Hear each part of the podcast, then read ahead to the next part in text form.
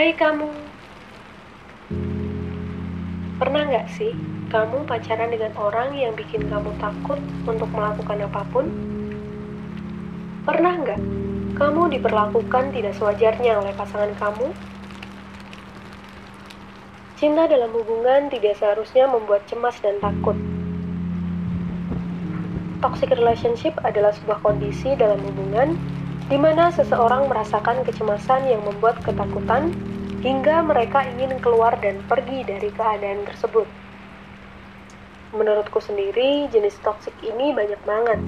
Di antaranya, sikap posesif, sikap mudah marah, sikap cemburuan, bohong, selingkuh, manipulatif, abusive, dan yang paling parah menurutku kalau sudah merambat ke kekerasan fisik. Dulu, aku merasa bahwa jika ada orang yang kupikir berada dalam kondisi tersebut, aku harus segera mengeluarkannya dari sana.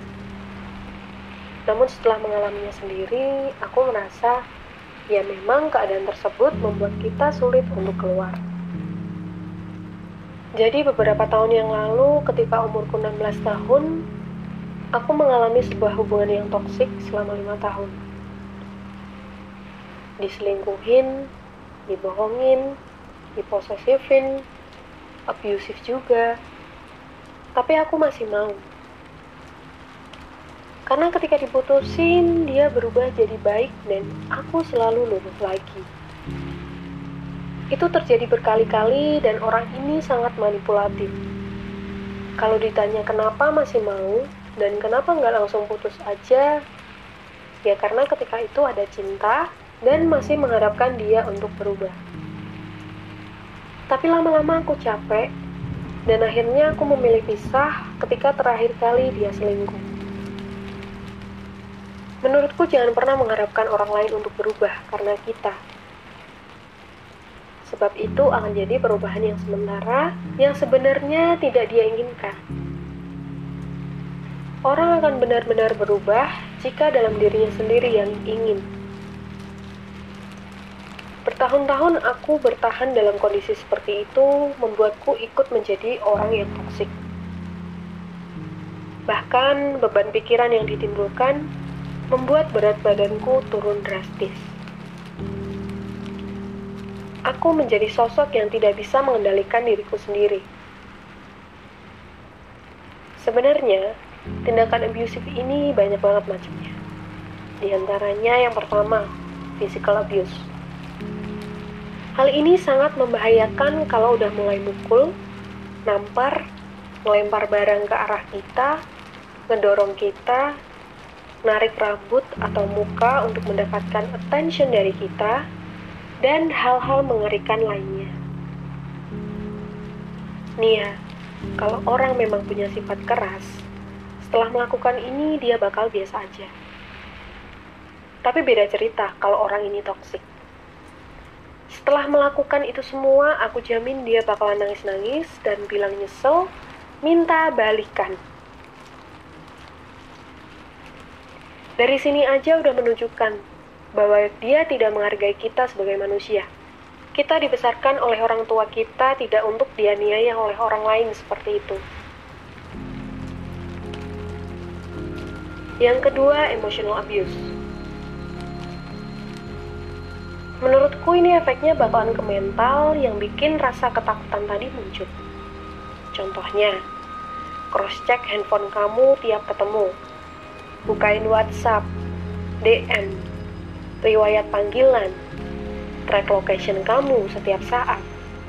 Ke mana-mana harus pap, pakai baju harus diatur sama dia. Hal itu bakal bikin kamu takut kalau ada sesuatu di HP kamu yang bikin dia nggak suka. Bikin dia marah. Terus kalian jadi berantem. Selain itu bisa juga ucapan-ucapan playing victim dan manipulatif yang bikin kita jadi mikir kalau kita orang paling insecure sedunia. Contohnya ketika ada teman lawan jenis kamu yang chat nanya tugas dan lain-lain. Terus dia marah. Dan besoknya dia chatan dengan orang lain lawan jenisnya. Tapi ketika kamu tegur, dia bilang, Ya kalau kamu nggak gitu, aku nggak bakalan kayak gini dong. Seolah dia ngebales tindakan kita sebelumnya yang mana tindakan itu lebih parah dari yang kita lakuin ke dia. Dia akan nyalahin kamu balik dengan mengungkit-ungkit kesalahan di masa lalu, seakan-akan permintaan maaf saja tidak cukup untuknya. Yang ketiga, verbal abuse. Ini juga efeknya ke mental. Kasar secara ucapan, contohnya, bentak-bentak kamu, ngatain goblok, anjing, tolol, bangsat, dan kata-kata kasar lain ketika dia marah. Selain itu, bisa juga dia ngancem-ngancem bakalan bunuh diri, mukul-mukul tembok, minum racun, Terus kalau kita nggak gini dia bakalan mabuk-mabukan, bakalan narkoba, atau justru ngancem kita bakalan bertindak sesuatu ke kita. Kemudian, bisa juga verbal abuse ini semacam mengeluarkan kata-kata yang meremehkan kita, kayak, kamu kalau nggak ada aku bisa apa? Gini doang nggak bisa. Itu bakal bikin kita nggak pede melakukan apa pun karena kita ngerasa nggak mampu kalau ada dia. Menurutku ini udah salah banget.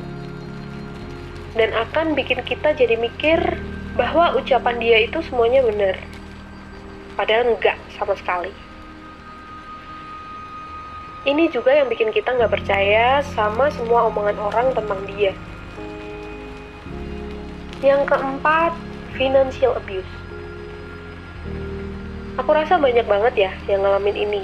Dan mungkin ini juga sebenarnya sering kali dilakukan secara sadar. Contohnya sampai ngebiayain hidup dia, ngasih uang terus ke dia, padahal kalian masih pacaran. Dia akan memanipulasi supaya kita kasihan sama dia. Kalau masih ada orang tuanya, itu bukan jadi kewajiban kamu untuk biayain dia, tapi yang satu ini sebenarnya akan jadi percuma kalau rasa kasihan kita itu gede dia. Jadi tetap aja bakal banyak alasan masih mau biayain. Yang terakhir, sexual abuse. Menurutku ini level abusive yang sangat ngeselin. Karena ini tidak hanya merusak fisik, tapi juga mental. Seperti ketika dia memaksa kita untuk melakukan hal-hal yang berbau seksual, padahal kita sebenarnya nggak mau. Kayak misal dia minta foto shoot kamu, PCS, cium, having sex, bahkan banyak kasus orang yang memperkosa pasangannya sendiri. Dulu ketika mengalami toxic relationship, aku dihadapkan pada kondisi takut jika tidak ada orang yang bisa menerimaku sebaik dia. Aku merasa tidak perlu untuk diselamatkan, sebab bentuk cinta dalam pemikiranku telah berubah dari yang awalnya rasa kasih sayang menjadi rasa ingin memiliki seutuhnya. Namun, sepertinya ada beberapa orang yang memang menikmati keadaan ini.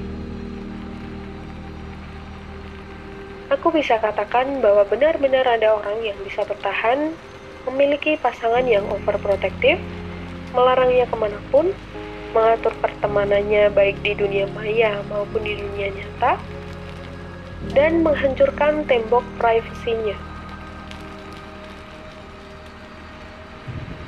Ada juga yang merasa bangga jika diposesifin, karena dia ngerasa ada yang takut kehilangan atau ngerasa dijagain banget.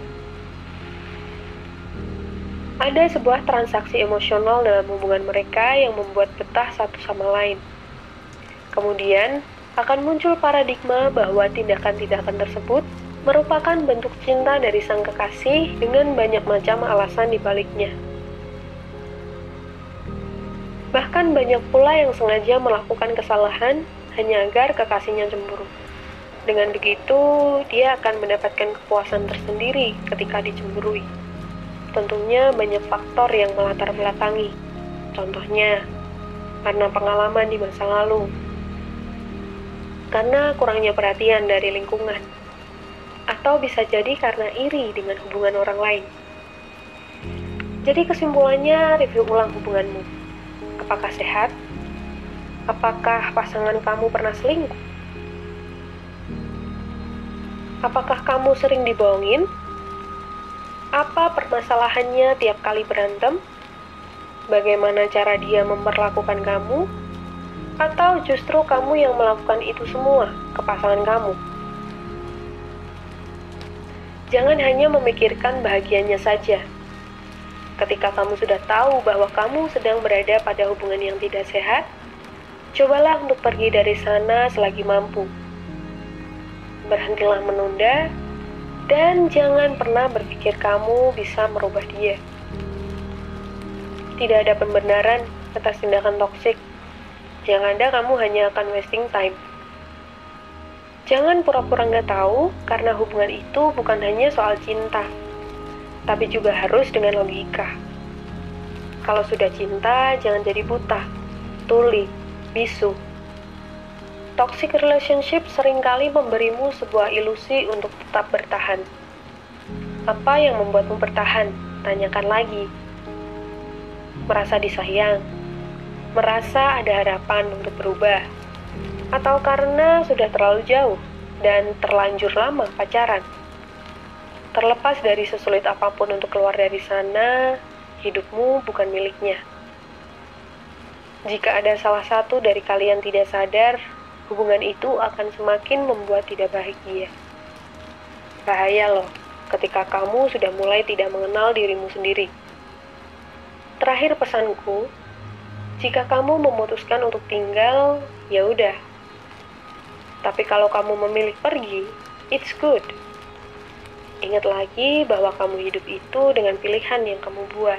Jadi pilihlah dengan bijak dan cintai dirimu sendiri sebelum kamu mencintai orang lain. Terima kasih sudah mendengarkan.